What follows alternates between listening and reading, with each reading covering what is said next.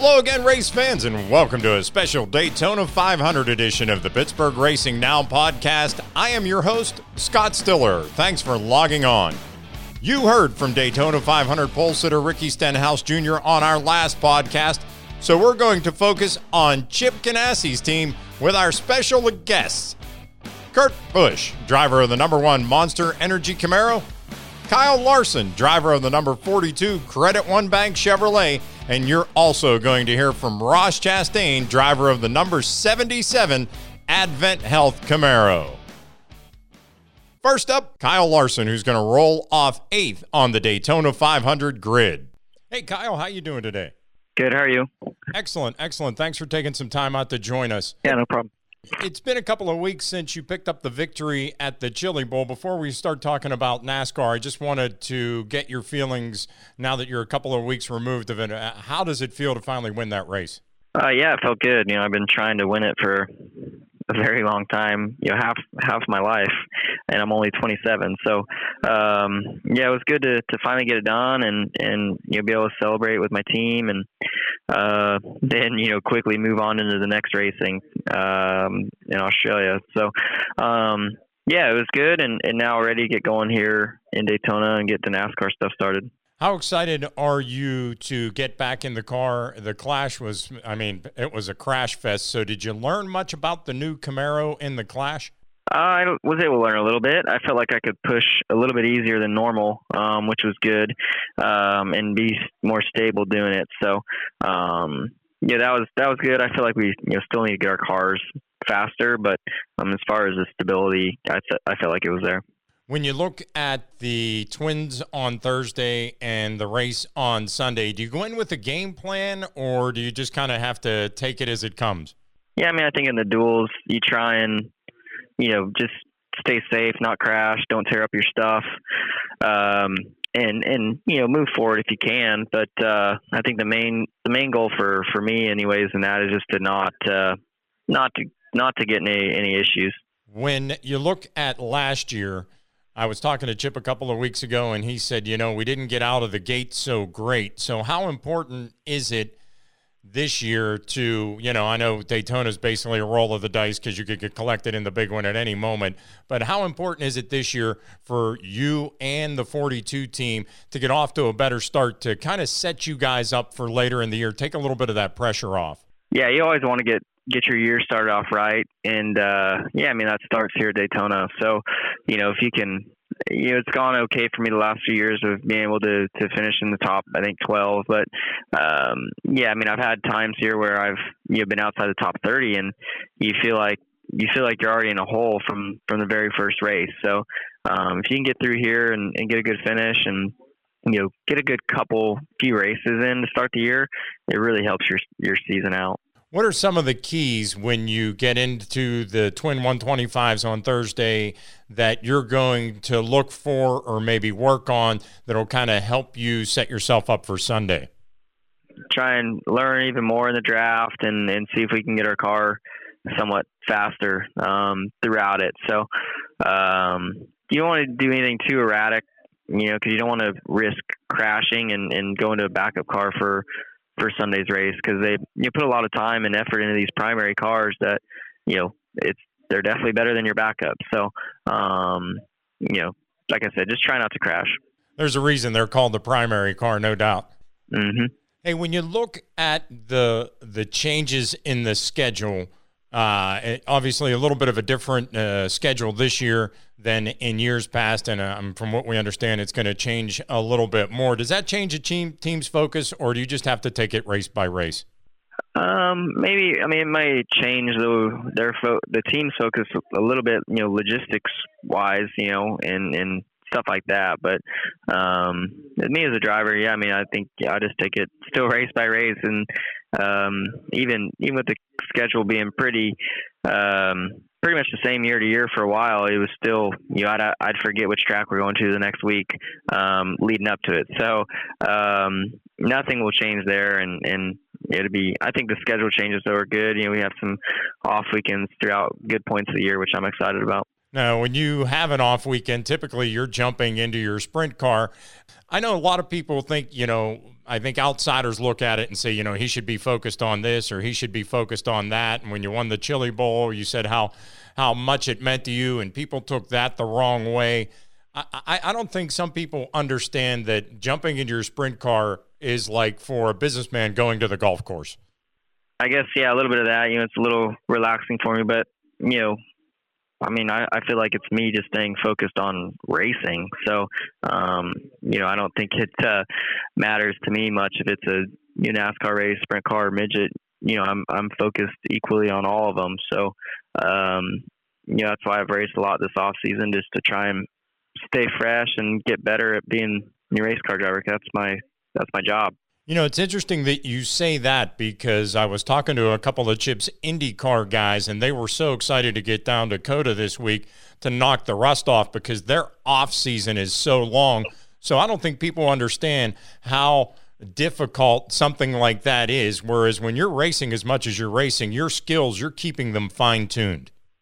Yeah, for sure. Um, yeah, I mean, IndyCar, gosh, their off season is is half the year it seems. So yeah, you know, it's you forget.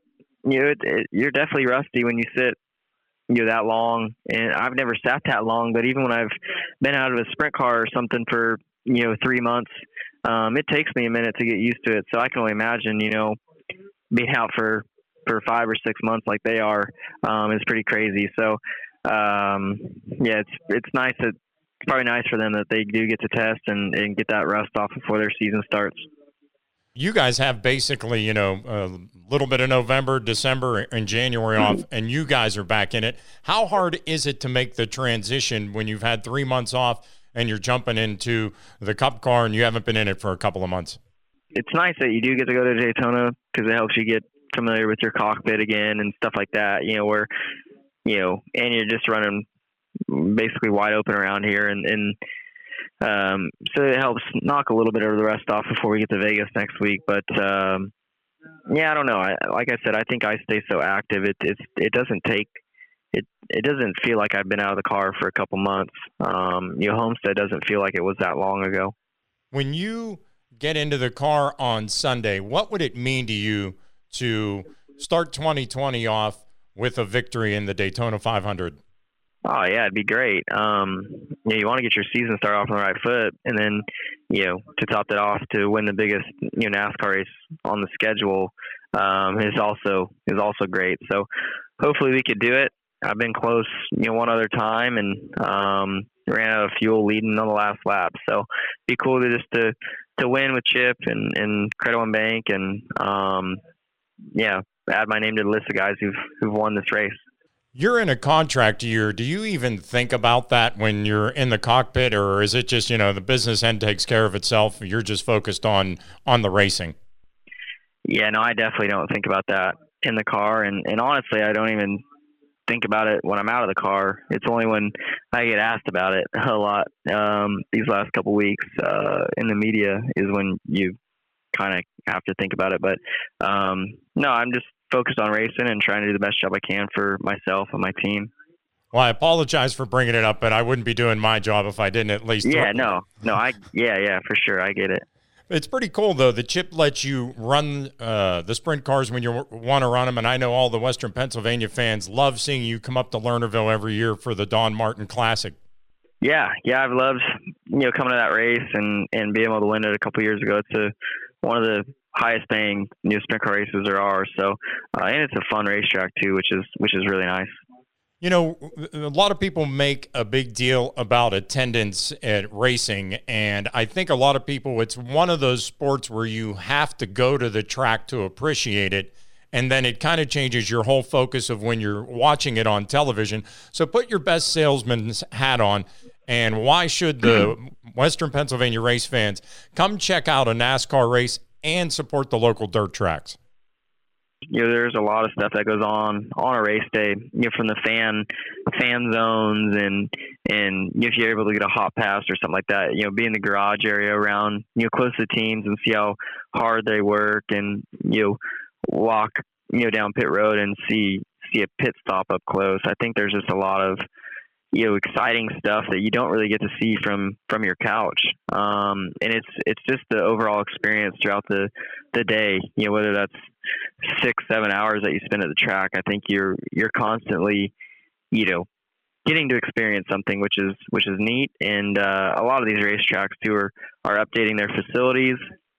It's, it's just it's just cool to check out each track and and see how they might be different from one another all three of the Ganassi cars, you, Kurt, and Ross, are in the uh, second duel. So, are there any kind of game plan to try and work with your teammates to feel the car out or anything along those lines?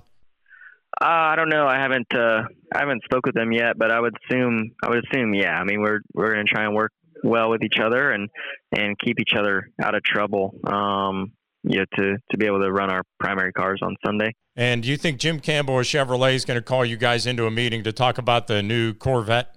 uh, yeah, we'll see what other what other new new cars they got coming up. Very cool. Kyle, we know you have a busy day. We appreciate you taking time out. We wish you the best of luck in this Sunday's Daytona 500 and obviously this year as you chase a uh, NASCAR Cup Championship. Yeah, thank you. Larson said he plans on returning to Lernerville this summer for the Don Martin Memorial Silver Cup. Shifting gears now as we talk to the 2004 Cup Series champion Kurt Busch, who starts 18th in the 500. Hey, we appreciate you taking time out of your day to talk with us. Yeah, no problem at all. Hey, I got to ask you when you came in, I talked to you last year before the season started, and you were excited to, you know, get started with the with a new team and things of that nature. And your team owner, when I talked to him a couple of weeks ago, we had him on the show, and he talked about how you came in and just elevated the program. And he said some very complimentary things about you, about how your experience with all the different race cars over the years from when you started, the car tomorrow, the car they're doing now. And he said you also carry yourself like a champion. And I thought that was one of the greatest compliments that really anybody could give to another athlete. So when you look back on last year, how do you feel about how the season went and your transition over to Chip Ganassi Racing? Well, I mean, first of all, I'm I'm very flattered and uh, I appreciate the compliments from a, a, champion team owner like Chip Ganassi. I mean, it, for me, it, the way I went into the race shop was just like any other day.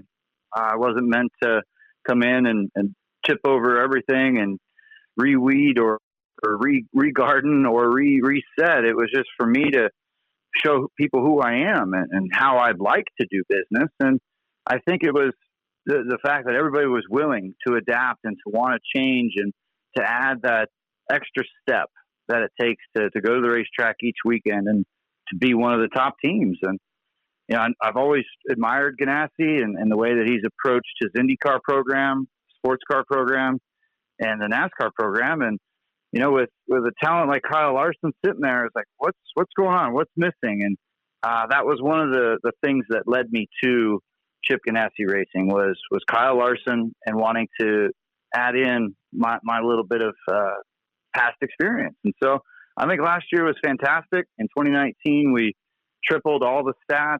Uh, we we got to victory lane at Kentucky. Larson won at the All Star race and at uh, Dover in the playoffs, and you know we just came up a bit shy in the total point tally towards the end of the, the championship run. But overall, uh, what a fantastic year! What a great foundation to build off of going into 2020, and, and here we are. We're we're signed up again with Monster Energy, a great sponsor of mine, and we've got Chevrolet as our manufacturer that's been with Chip Chip Ganassi for years, uh, off and running. So we, we have nothing to, to, be ashamed of last year, um, and this is everything now moving forward. We want a championship run. So, how excited are you to get the 2020 season started? We're ready to rip. Uh, we've got um, our Daytona 500 car qualified. We've got a practice uh, this this week leading into the 500 again uh, to double check some settings in the suspension.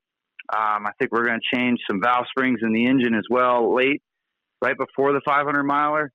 Uh, things are good to go. And then after this, the season really starts its grind with a West Coast run out to Las Vegas, um, California, uh, we'll go to Phoenix with a short track race. That'll test our new short track package.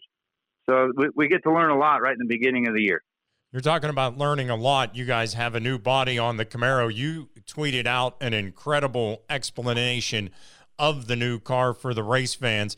Since you've had a chance to get it on the track, what are your impressions so far? I know it's a limited window there. Yeah, I mean, so far so good. Uh, Daytona and Talladega have their set of rules or the the specs that we have to conform to for NASCAR.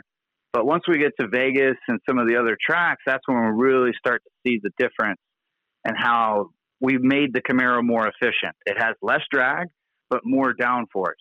And that's what we need uh, going into this season because last year we'd be wide open at some of these tracks and we'd only be posting sixth, seventh, eighth on the speed charts. And we were doing everything we could to try to trim the car out to get to that pole position. So now I hope we've got the right changes made and we, we work on it from there. How much does your experience with you were with the Ford program over at Stewart-Haas. Now you've come over to Ganassi last year, and now we've got the new Camaro. So you kind of have a little bit of a, a baseline on how the Ford Mustang did things. And can you apply any of that to the Camaro, or is it something that, like, okay, this is more in line with what Ford and Toyota have? For me, I noticed right away um, the the Ganassi guys uh, were, were on the right path with the way they um, absorb the Camaro versus the, the Ford and the Toyota that we race against. And it was it was just my experience and, and confirmation that helped them go, okay, we, we were thinking this direction. We knew that uh, we needed to add this to our car. And I kind of came in from the outside to, to give some confirmation to things that kind of experience that you have, you really honed that when you started racing. I'm sure that racecraft and that bank of knowledge. That really started when you first jumped into a car and all the way up to now. Uh, is that a fair assessment? Yeah, it is. Um, my, my, dad, uh, I owe everything to him as far as the education with cars and how to work on them. And then uh, ultimately, he let me drive his car in a race one time. you know, I was I was just there as a kid uh, racing with my dad, and it was it was his education through the cars on how to work on them, take care of them, uh, and that applied to how I ended up um, getting a chance to race. And then when I did race, it was still that same philosophy on you got to protect your car and make, make smart decisions out on track, and that way you're not so busy trying to repair your car all the time. You know, it's funny you brought up smart decisions on the track. Uh, I was going to ask you this in a little bit, but I was wondering, it seemed like guys were driving more with their mirror instead of looking out the windshield. Do you expect to see that in Sunday's race? yeah, I mean that, that's a good question, a good assessment. I mean, yeah, I didn't see very many smart decisions on the uh, the All Star race that we had the other day, and that's that's because there's no penalty for points. Uh, it was all about cash, and the winner takes all. So with the new format, that that just made everybody that, that much more crazy in my mind, and it was a bummer. We got wrapped up in one of the wrecks uh, where we were just minding our own business, and that's that's part of the art at Daytona is, is staying out of the wrecks. So hopefully we'll do a better job through our qualifier and into the 500. You've won a Daytona 500, so you know what it takes to get to victory lane. I'm curious in that you were already a series champion before you won the 500, but how did the 500 victory change your life and actually add to your resume, so to speak, in your accomplishments in Cup because you've had a phenomenal career up to this point?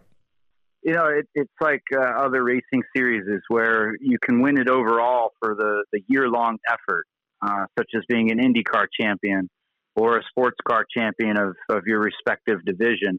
But when you win the most iconic race in your series, you know, for us in NASCAR, it's the Daytona 500. Sports cars, 24 hours of Daytona or the 24 hours of Le Mans. Uh, you know, in IndyCar, if you win the Indy 500, it's a championship all in its own. And it, it's so powerful because of the prestige and the history and the value of what the race means. And it elevates you to, to championship status immediately before the season even really gets underway. And really, getting out of the gate at Daytona, it can be such a crapshoot, as we all know. You can get collected by somebody else in a heartbeat. But really, if you can survive Daytona, how much of that is a key springboard into getting through this first block of races and accumulating some points and starting that championship hunt? Oh, it's a tremendous boost to the whole season. If you win or top 10 Daytona, uh, it'll carry you easily into April. And, you know, that's, that's now the fifth or sixth race and you've, you've had a, a chance to evaluate everything, but you have the luxury of having extra points in your pocket. But it's a long season, you know, win, lose or draw at Daytona. You got to go uh, right into the season with the next few races and put your put your blinders on, so to speak, and gather the info and gather the data. You know, a track like Vegas that's on the schedule early in the year is a playoff race late in the year. So it's a it's a more of a marquee race when we go there versus a California Speedway race where we race once a year. Has the perception or the mindset changed with this championship format where you look at the schedule and maybe say, okay, we're super strong at this track, we're super strong at this track. Maybe we go all out, focus on these two or three races to try and get that win early so we can lock ourselves into the playoffs? Yeah, I think um, you know there's some tracks that just come easier to drivers. Uh, there's some tracks that come easier to teams, and when you see the different patterns line up, uh, that's that's when you. I mean, you're preparing 100% for every race, but you can definitely have uh, that vibe or that sixth sense that things are going to go well when all of the statistics line up. And so for us, a track like Vegas last year uh, fit into the same category as Texas and Kentucky, where we won. And so we know going into Vegas next week, uh, that's that's a track we need to try to capitalize on. And that's a home race for you, so that got to carry some extra significance, does it not? Uh, it does. It's good. It's bad. Uh, Vegas is probably my best statistical track for qualifying and my worst statistical track for finish. So I got to turn that around this time. You have a unique program that you're continuing this year with tickets for veterans through VetTix. I wonder if you could touch on that a little bit and enlighten the race fans about how it works. And I, I'm the type of person, I don't think we can do enough for our men and women in the armed forces. You know, I kept it simple, clean, and easy. And I went through vettix.org and bought 100 tickets to every NASCAR race. And they're available through that program for our men and women who have served and are currently serving. All that they have to do is register to vettix.org. Uh, they get to baseball, football, hockey, and I wanted to make sure there was extra tickets available for NASCAR. And last year, 100 for each race. It was close to 4,000 tickets. Uh, we had 50,000 requests last year for NASCAR races through this program. And so this year, I, am calling on drivers, uh, team owners, racetracks, I'm adding in. And for the Daytona 500, I got Dale Jr. He wanted to jump in. And so Dale Earnhardt Jr. gave 100 tickets to this program. So there's 200 now available for this weekend. I'm hopeful for next weekend in Vegas, we might be close to 300 available. So if there's a company out there that wants to get involved to maybe help your efforts here, how can they do that? We've talked to vettix.org to create a link. That way they can go straight to the NASCAR Kurt Busch 100 and add to the whole pot. Uh, that's something that uh, we're, we're real close. I think it, it might even be active right now. Uh, I know that they were working on that diligently this week.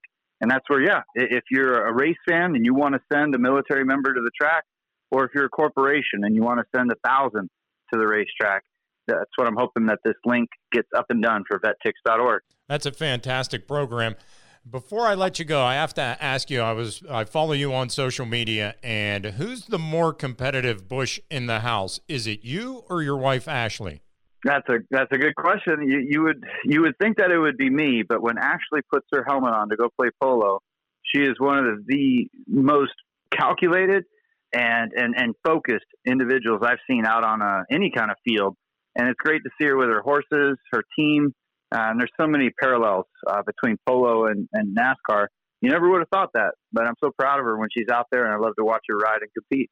And it's great that you take the fans along for the ride with you. You guys have a incredible relationship. I always see her at the track supporting you, and when she's out racing, you're supporting her, and you really seem to have that work-life balance, the two of you. And I and I can't help but ask, does it help you on the racetrack yourself? Oh, absolutely. It it happens. Uh, you know, not just when the green flag drops. It it happens all the days in between with working out together, uh, working on our nutritional program, and understanding and respecting each other's balance when it comes to putting the work towards the team.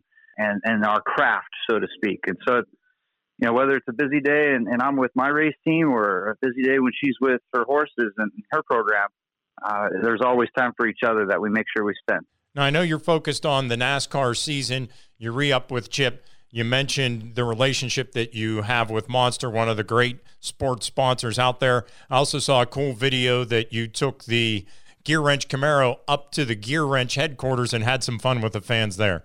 Yeah, and, and that's the whole balance of, of NASCAR is, is when you're with a great partner and a sponsor that uh, you know is, is a public figure, an iconic figure like the Monster Claw is or Monster Energy and then you have partners that are um, behind the scenes helping our crew members work on the cars or making tools available to race fans who work on their personal cars or need these tools to work at a, at a dealership or wherever they may be to work. It, it's really neat to have a balance of sponsors and partners with such a great team at Chip Ganassi Racing. And, and I'm happy to be that brand ambassador uh, and to make it where it feels right. You know, if if I'm going to be working on my car, I'm definitely going to have a gear wrench tool and a Monster Energy on my toolbox, and going to enjoy the day. That '69 Camaro you have is a sweet ride, I might add. Ah, thank you. yeah, the '69 Camaro, I love her. Uh, the orange, the hugger orange with the white stripes. She's my uh, ice cream go getter. There you go. Everybody should have one of those. Perfect. Hey, before I let you go, uh, just taking a look down the road, uh, what do you see yourself doing after your NASCAR uh, career winds up? Jimmie Johnson's going to wrap up his season this year. He was at Circuit of the Americas the other day checking out the uh, IndyCar test session. So I was wondering, with being involved with Chip, do you see yourself maybe – uh, going to him and trying to jump in one of the Indy cars. And we all know he's not done in sports cars. He'll be back in sports cars sometime soon, I have a feeling. Do you see yourself maybe saying, hey, Chip, can I jump in one of your other cars? Oh, absolutely. Uh, that's, that's one of the reasons that I signed with Chip Ganassi Racing uh, was to look at other adventures around the globe for different races. And, you know, the 24 Hours of Le Mans, I went there last year as a guest uh, of Chip and his race team number one to really get the the fan in inside of me out and to enjoy the race and to knock all of the excitement off and to also explore opportunities to race for people or to get into that race. Um, you know for me there, there could be commentating with with one of the the broadcast partners or there could be you know being a driver coach. Um, i really don't know. The phone rings each and every day with opportunities and my focus right now is on the nascar car and being the best that I can be for Chip Ganassi Racing.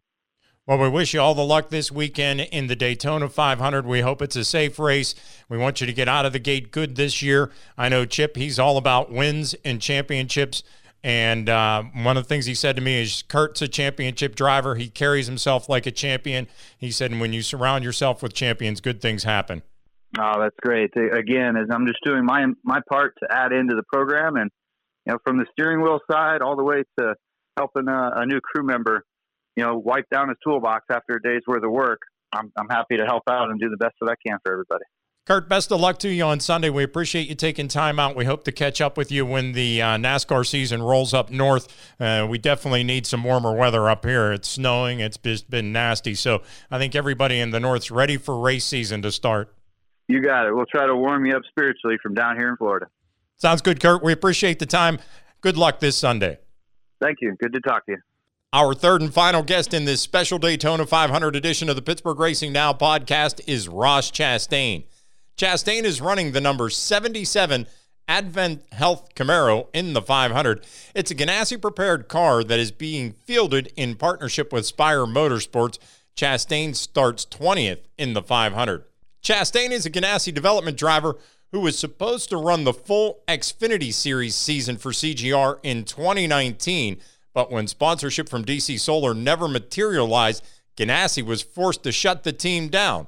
Despite the setback, Chastain says the team has never wavered in their support of him. I mean, they haven't wavered ever ever since we had to shut the Xfinity car down. It was I I asked Doug Duchardt, Max Jones, Tony Lunders, and Chip like, hey, what do you need me to just kind of step out of the way? Like, what's the deal? And they're like, no, like, come here as much as you can, work with Josh, do whatever Josh says, and we're working on it. And I, I remember Doug saying like, "No, we're we're gonna get you in one of these cars. We'll figure it out." And I was like, "Well, that's kind of odd because you just sold everything and shut the Xfinity program down." But um, he was talking about the Cup car, and they did. They, you know, Advent Health. They were working through their relationship, and they added um, me to that portfolio with two races for Kyle, with the Clash in Kansas, and me at the Daytona 500 and the Coke 600. So. Um, it's been crazy to go through that process. The way they prepare is unlike anything I've ever seen the way that they have me prepare is unlike anything. So um, it's been very enlightening and very. Uh, that's why these guys are so good. They have so much support behind them. I've got 200 some odd employees back in Concord, and we're part of a bigger team with the IndyCar team and everything else. So it's it's been good. Chip, I've texted him before, like you know, just BSing with him, and he's like, he always ends it with like, "I'm working on it. Like I'm working on you." So it's good.